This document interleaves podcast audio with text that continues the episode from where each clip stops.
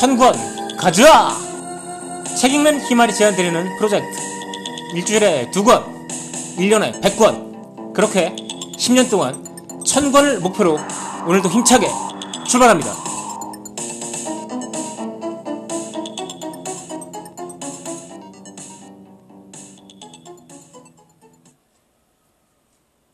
안녕하세요. 책 읽는 희말입니다.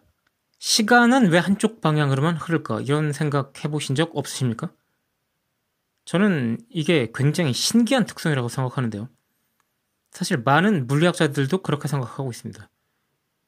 상당수의 물리 법칙은 모든 방향에서 같은 어, 성질을 지닙니다.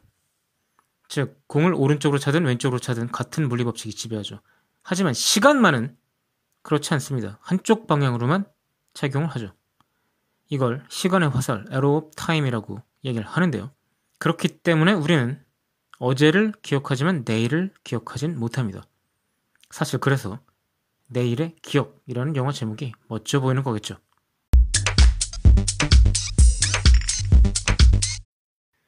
자, 옛날 사람들과는 다르게 우리한테는 문명의 이기라는 게 있죠. 그래서 요즘엔 뭐 핸드폰 갖고 충분히 영상을 녹화할 수 있습니다.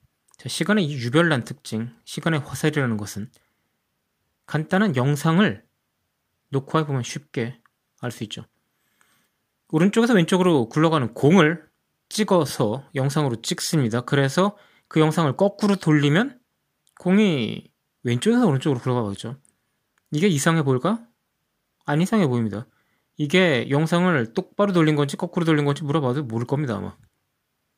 자, 그런데 유리창이 깨지는 장면, 내지는 사과가 나무에서 떨어지는 장면을 녹화해서 거꾸로 돌려 보여주면 당연히 어떤 사람이라도 그게 거꾸로 돌린 영상이라는 걸 알죠. 이게 바로 시간의 화살입니다. 물리법칙이 공간축에 대해서는 대칭적이지만 시간축에 대해서는 대칭적이 아니라는 거죠. 시간의 화살은 사실 연력학 제2법칙으로 쉽게 설명이 돼 있습니다. 현재 이것에 대해서는 이미 설명이 나와 있습니다. 현재 아직 풀지 못한 수수께끼는 왜 시간의 화살이 존재할까라는 부분이죠. 자, 그렇다면 우선 시간의 화살이 어떻게 발생하는 건지에 대해서 한번 얘기를 해보겠습니다. 자, 시간의 화살이 존재하는 이유는 연력학 제2법칙 때문이고요. 즉, 어떤 닫힌 시스템, 닫힌 개의 엔트로피는 감소할 수 없기 때문에 시간은 한 방향으로 흐르는 겁니다. 엔트로피는 결국 가능한 경우의 수를 얘기하는 건데요. 자, 모든, 세상 모든 것은 경우의 수가 적은 것부터 많은 것으로 흘러갈 수밖에 없습니다. 왜냐하면 경우의 수가 많으니까요. 즉, 확률이 높은 사건이 높은 확률로 일어난다는 얘기죠. 동어 반복이지만 어쩔 수 없이 그렇게 설명을 할 수밖에 없습니다. 유리컵을 이루는 분자들이 깨진 상태로 예를 들어서 존재하는 가능성은 굉장히 많죠. 하지만 걔네들이 일렬 아, 주 질서정연하게 늘어서서 유리컵 모양으로 있는 가능성은 몇 가지 안 됩니다. 뭐 한두 가지. 자 그렇게 되면 당연히 유리컵은 지금 정연하게 있는 유리컵 상태에서 깨져 있는 모양으로 가, 벼, 움직일 가능성은 매우 많은 반면 그 반대 유리 조각에서 유리컵으로 다시 재정렬하는 방법은 그런 가능성은 매우 희박하다고 할 수 있습니다. 시간이 남아도는 건 아닐 텐데 그런 걸 계산한 사람들이 있다고 하네요. 우주의 역사가 끝날 때까지 한 번쯤 일어날까? 하는 정도라고 합니다. 자, 시간의 화살이라는 게 그냥 연력학 제2법칙으로만 설명되는 건 아닙니다.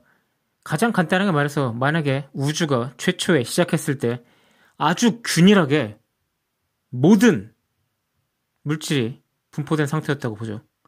자, 이것은 아까 말씀드린 경우의 수에서 봤을 때는 가장 경우의 수가 많은 경우입니다.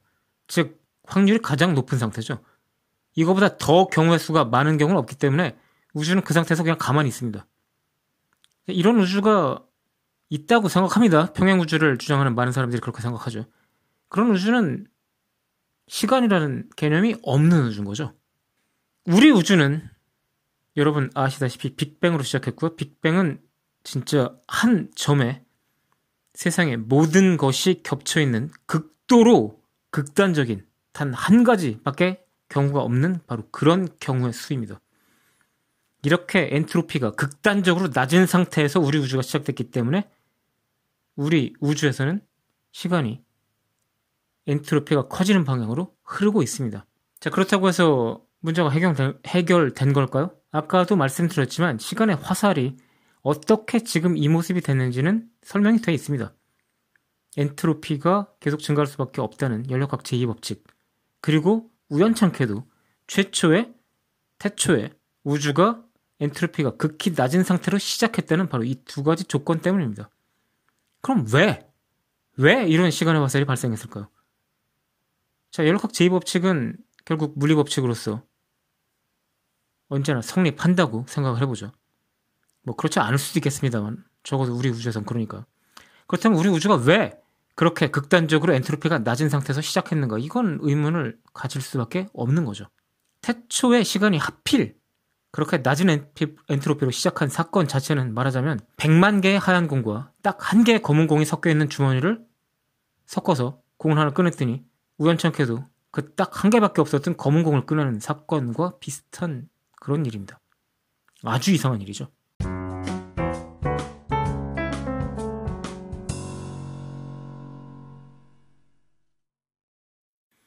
혹시 인류 원리라는 말을 들어보셨나요? 지금 우리 우주를 생각해보면 참 이렇게 우주가 진행하는 것도 되게 웃기고 별들이 이제 태어나고 사멸하면서 원소들이 생기고 충분히 시간이 흐른 다음에 우리 태양계가 생겼기 때문에 태양계에는 다양한 원소가 있는 거죠. 그리고 또 적당한 위치, 우리 은하에서 중심에서 너무 멀지도 않고 또 그렇다고 너무 가깝지도 않은 위치에 태양계가 있고 그 태양계는 적당한 정도의 물질이 있어서 너무 많은 별이나 너무 적은 아, 너무 많은 행성이나 너무 적은 행성이 있는 것도 아니고 어떻게 또 우연찮게 태양으로부터 적당한 거리에 암석 행성 지구라는 게 있고 또 거기서 약간 떨어져서는 목성이 있어가지고 외계로부터 날라오는 혜성 같은 어떤 그런 위험한 물질들을 막아주기까지 하잖아. 이거 참 태양의 크기도 아주 적당하고요. 정말 신기하죠. 이렇게 모든 것이 아주 적절하게 미세 조정해서 누가 마치 그렇게 되라고 짜놓은 것 같잖아요. 자, 이걸 미세 조정 원리라고 하는데요. 왜 그렇게 세상에 다양한 이것 말고도 물리 변수 여러 가지 많습니다. 물리 변수가 그렇게 뭐 강력, 양력 그런 힘들의 그 값이 조금만 달랐어도 지금 이런 안정한 상태의 우주는 가능하지 않았다는 거거든요. 어쩌다가 그런 진짜 우연이라고 보기엔 너무 희박한 확률의 사건이 일어났을까? 라는 문제에 대해서 계속 생각해 보던 물리학자들은 결국 아니 그렇게 우연이라고 보기엔 너무 기가 막힌 확률로 그런 식의 미세 조정이 된 변수들이 나타나고 그런 우주에서 태양계가 발생하고 지구가 발생하고 생명이 발생하다 보니까 결국 인간이라는 것이 발생해서 아 우주가 어떻게 이렇게 특이하게 돼 있지? 라는 고민을 하게 된다는 거죠. 그게 바로 인류 원리입니다. 세계가 그렇게 미세 조정돼 있기 때문에 인간이 결국 존재하게 돼서 그런 고민도 할 수 있게 됐다는 거죠. 그렇지 않았다면 그런 고민할 사람 자체가 없잖아요. 그런 문제 자체가 우주에 존재하지 않는 거죠. 그게 바로 인류 원리입니다. 어떻게 보면 궤변 같기도 하고요. 또 굉장히 아전인수격인 논리 같기도 하지만 그것이 현대 물리학이 낼수 있는 현재로서는 최선의 결론인 것 같습니다. 자, 그럼 태초, 빅뱅 이전의 시간은 어땠을까요? 사실 말이 안 되는 질문이죠. 빅뱅 그때부터가 시간이 시작했으니까요. t는 0, 시간이 시작한 시점이 그점입니다. t라는 값이 마이너스 값을 가질 수 없기 때문에 그 이전에 뭐가 있었을까라는 건 말도 안 되는 질문입니다. 그래서 이거에 대해서는 여러 가지 이야기가 있는데요. 자, 아까 말씀드린 오늘 애덤 프랭크의 시간 연대기라는 책에는 이 질문에 대해서 다양한 물리학자들의 연구 결과가 나와 있습니다. 이 책에는 아주 간단하게 언급되어 있지만 사실 이 질문에 대해서 가장 현재 권위적인 해석, 가장 오소독스한 정답에 가깝다라고 많은 사람들이 생각하는 답은 스티븐 호킹이 나오죠. 스티븐 호킹은 무경계 이론이라는 걸 얘기했습니다. 즉, t는 0 이전이라는 건 없다는 겁니다. 자, 그냥 없다고 하면 단절점이죠. 단절점은 뭔가요? 그래프 뭐 예전에 고등학교 수학을 생각해 보시면 알겠지만 특이점이라는 거죠. 즉 미분이 안 되는 지점인데요. 다시 말하면 우리가 가지고 있는 법칙으로 설명할 수 없는 지점. 그게 바로 특이점이죠. 그런데 t는 0이라는 지점이 만약에 선형으로 만약에 돼 있다고 한다면 그건 특이점이죠. 하지만 스티븐 호킹은 그렇지 않다고 합니다. t는 0이라는 지점 분명히 있고 t가 마이너스 값이 되는 지점은 없지만 그것은 특이점이 아니다. 어떻게 설명하느냐? 바로 지구본 같은 구형을 가지고 설명합니다. 자, 남극이 예를 들어서 t는 0이라고 생각하면 됩니다. 남극은 분명히 남극보다 더 남쪽 이런 거 없죠. 즉 t는 0 이하, t가 마이너스인 지점은 없습니다. 그럼에도 불구하고 t는 0인 지점, 즉 남극에서 남극 그 지점은 특이점은 아닙니다. 아주 매끄럽죠. 어느 방향으로든 미분이 가능합니다. 그래서 시공간이라는 건 처음과 끝이는 그런 끈 같은 일차원적인 구조가 아니라 구체와 같은 즉 한계는 있지만 경계는 없는 구조라는 게 바로 호킹의 호킹은 무경계 이론입니다. 굉장히 예술적인 어떤 그런 대답입니다. 그래서 대단히 드라마틱하고 멋있긴 한데 문제점은 뭘까요? 그래도 궁금하다. 이게 호킹의 설명의 문제점 아닐까요? 즉 존재하지 않는 것을 매우 정확하게 설명했지만 어떻게 보면 너무 정확하게 설명했기 때문에 그래도 깔끔하지 않다는 느낌이 드는 거죠. 말할 수 없는 것에 대해서는 침묵해야 된다고 비트겐슈타인이 알겠죠. 호킹의 대답은 거의 그렇게 들립니다. 하지만 그 말할 수 없는 것에 대해서도 궁금하잖아요. 그래서 인간 아닐까요? 자, 그래서 저는 호킹의 무경계 이론 외에도 세 가지 정도의 이론을 설명해 드리려고 합니다. 그 첫 번째가 오브럿이라는 사람의 다중우주입니다. 자, 오브럿은 촉근 이론의 신봉자인데요. 촉근 이론의 가장 최신판이 M 이론이라고 다들 알고 계시죠. 어, M은 물론 여기서 membrane을 뜻하는 거고요. 자, 여기서 M 이론의 기본 개념인 brane으로 우주를 설명합니다. 즉, 이 brane은 막이라고 보통 설명을 하죠. 그래서 2차원, 이제 뭐 사실 1차원일 때는 막이라고 하면 되는데 2차원을 넘어가면 막이라고 볼 수도 없죠. 어쨌든 간에. 그래서 보통은 설명을 뭐 0brane, 1brane, 2brane 이런 식으로 부릅니다.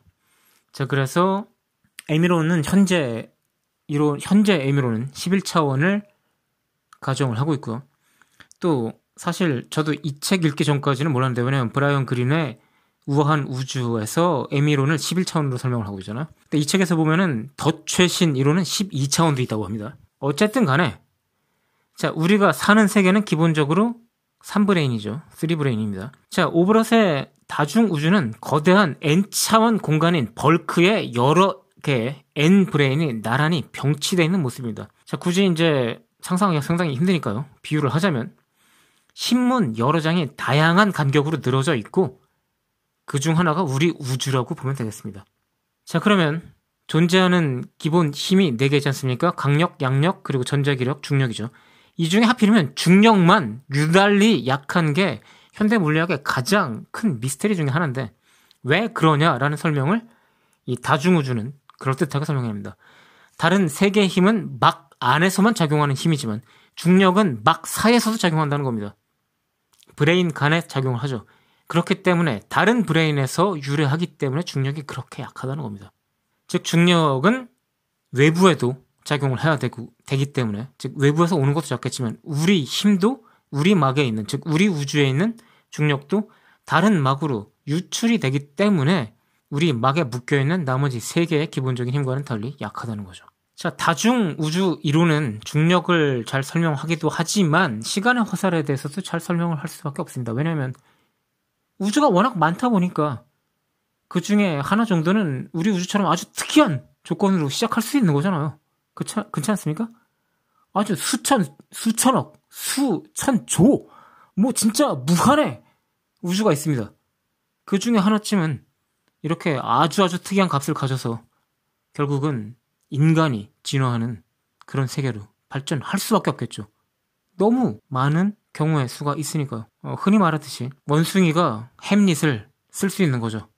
아주 수만의, 수천만의 원숭이들이 진짜 무한의 시간 동안 낙서를 막 짓거리다 보면 낙서를 막 끄적끄적 하다 보면 언젠가는 햄릿을 쓸 수밖에 없죠. 자, 다중우주 멀티버스 많이 들어보셨습니다. 그래서 오브럿만 다중우주를 주장하는 건 아니고요. 자, 캐럴이라는 사람의 주장하는 다중우주론을 또 한 가지 이론으로 들려드리겠습니다. 현재 우주물리학에서 우리 우주 초기 인플레이션은 inflaton이라는 물질에 의해서 발생한 것으로 다들 생각을 하고 있습니다. 지금 인플레이션 빅뱅 초기에 일어난 인플레이션 시점이 빅뱅 조금 전이다 조금 후다 별 말이 다 많은데요. 뭐 그게 어떤 사람에겐 굉장히 중요한 문제겠지만 사실은 빅뱅 그 t는 0 시점이 빅뱅이든 인플레이션이든 그거는 그렇게 중요한 문제는 아닐 수 있겠습니다. 최소한 지금 시간의 이 독특한 특질을 생각해보는 지금 우리한테는 말이죠. 자, 다시 inflaton 얘기를 하겠습니다. inflaton은 인플레이션을 일으키고 사라지고 흩어졌지만 일부는 어딘가 남아 있다는 거죠. 이 inflaton이라는 진짜 대단한 물질입니다. 이거는 빛의 속도와는 비교도 되지 않는 속도로 공간을 확 뻥튀기를 시켜버리는 바로 그런 물질입니다. inflaton이 빅뱅 초기의 인플레이션에 대부분 쓰였지만 어딘가 안 쓰여진 inflaton이 조금은 남아있기 때문에 국소적으로는 인플레이션이 여전히 발생할, 발생할 수 있다는 게 캐럴의 다중우주론의 핵심입니다. 그렇게 되면 이 빛의 속도와는 비교도 되지 않는 속도로 팽창한 국소 우주는 원래의 우주와는 다른 세계가 돼버리죠.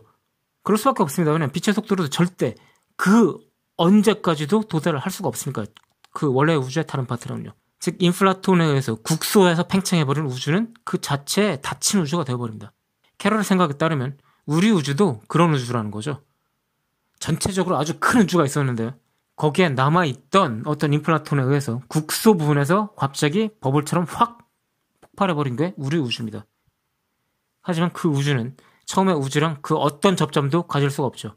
빛의 속도보다 훨씬 더 빠른 속도로 팽창해버렸기 때문에 빛의 속도로 언제까지 가더라도 원래 우주와는 닿을 수가 없습니다. 자, 역시 캐롤의 우주론도 다중우주론이기 때문에 우주가 아주 많다는 거죠. 그렇다고 는 아까 말씀드린 대로 오브럿의 우주랑 마찬가지로 그 우주 중에 하나쯤은 아주 이렇게 특이한 조건으로 시작할 수밖에 없는 겁니다. 너무 많으니까요. 자, 거울 속 세상에서는 왼손잡이가 다수겠죠. 우리 세상에서는 오른손잡이가 다수니까 그 반대로 비치는 거울 속 세상은 그럴 수밖에 없죠. 자, 어떤 우주에서 시간의 방향이 우리 우주와 반대로 만약 흐르기 시작했다면 거기서는 그 반대로 흐르는 방향이 바로 우리가 생각하는 시간의 방향이 되는 거겠죠. 그래서 걔네들은 걔네대로 시간의 방향이 있다고 생각하고 우리는 우리대로 시간의 방향이 있다고 생각하지만 우연히 두 세계가 서로를 쳐다볼 수 있다면 어? 저 세계는 우리랑 시간의 반대로 흐르네? 라고 할 겁니다. 캐럴의 다중우주론에서 가장 재미있는 얘기는 바로 이겁니다. 우주는 그런 식으로 다양한 우주가 존재하는데 다 합쳐보면은 우주가 이쪽 방향으로 시간이 흐르는 우주도 있고 저쪽 방향으로도 흐르는 우주가 있기 때문에 다 합쳐보면 합치면 0이라는 겁니다. 즉 모든 방향이 상쇄돼서 시간의 화살이라는 것은 없어진다. 이게 바로 캐롤의 우주론입니다.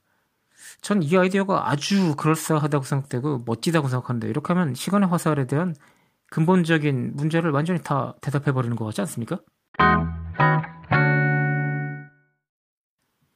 자, 마지막으로 소개해드리는 이론은 바버의 지금 이론이라는 이론입니다. 저는 송강호의 푸른 소금이라는 영화를 되게 좋아하는데요. 그 영화에 보면 세상엔 중요한 금이 세 개가 있다고 나옵니다. 사람들이 진짜 숭배해야 마지 않는 황금, 그리고 생명을 유지하는데 절대적으로 필요한 소금, 그리고 바로 지금 이렇게 세 가지의 금이 가장 중요하다고 하죠. 바로 거기에서 말하는 지금입니다. 자, 바버라는 사람은 물리학자입니다. 분명히. 하지만 거의 말하는 건 철학이죠. 과거니 미래냐는 시간 자체가 존재하지 않는다고 말합니다. 존재하는 건 지금뿐이라는 거죠. 즉, 시간의 흐름이라는 건 뇌가 이 받아들이는 정보를 가공해서 만들어낸 가상현실이라는 겁니다. 이렇게 얘기합니다. 바버가 말하는 것을 직접 이 애덤 프랭크가 자신의 책에서 인용하고 있는 부분을 읽어드리겠습니다. 지난주가 존재한다는 것에 대한 유일한 증거는 우리의 기억뿐입니다. 그런데 기억은 지금 뇌 속에 있는 뉴런들의 안정적인 구조에서 나온 것입니다. 지구에 과거가 있었다는 유일한 증거는 암석들과 화석들입니다. 그러나 이것들은 현재 우리가 연구하고 있는 광물들이 배열된 안정적인 구조에 지나지 않습니다. 제가 드리고 싶은 말씀은 지금 존재하는 모든 것들은 기록이고 그 기록들은 바로 지금에만 존재한다는 것입니다. 이렇게 바버는 이야기하고 있습니다. 즉 바버에 따르면 빠르면 실제로 존재하는 것은 배위 공간 플라토니아라고 어, 얘기를 하고 있는데요. 배위 공간이라는 아주 이 괴상한 그것뿐이라는 거죠. 이 공간에 수많은 지금이 병렬적으로 존재한다는 겁니다. 순서도 없고 위계도 없는 거죠. 서로 아무런 관계도 없습니다. 단지 우리 뇌가 그 수많은 배위 공간들을 연결해서 시간의 흐름이라는 걸 가공해내고 있다는 거죠. 우리가 각각의 순간을 연속체로 파악하고 시간이라는 흐름이 존재한다고 생각하는 것은 착각일 뿐이라고 바버는 말합니다. 자, 배위 공간이 플라토니아라고 말씀드렸죠. 플라톤 아시죠? 플라톤. 플라톤에 IA 붙이는 겁니다. 플라토니아라는 이름 정말 재밌지 않습니까? 저게 사실이라고 한다면 플라톤의 이데아라는 게 정말 존재한다 이런 생각도 해볼 수가 있지 않을까요? 왜냐하면 수많은 배위 공간 그 플라토니아 중에 하나는 정말 플라톤이 뭐랄까요 감탄해 마지 않을 정도로 아주 완벽한 모습을 하고 있을지도 모르니까 왜냐하면 정말 무한하게 많은 플라토니아가 있으니까 그 중 하나쯤은 플라톤의 마음에 딱 맞는 그런 플라토니아가 있을 겁니다.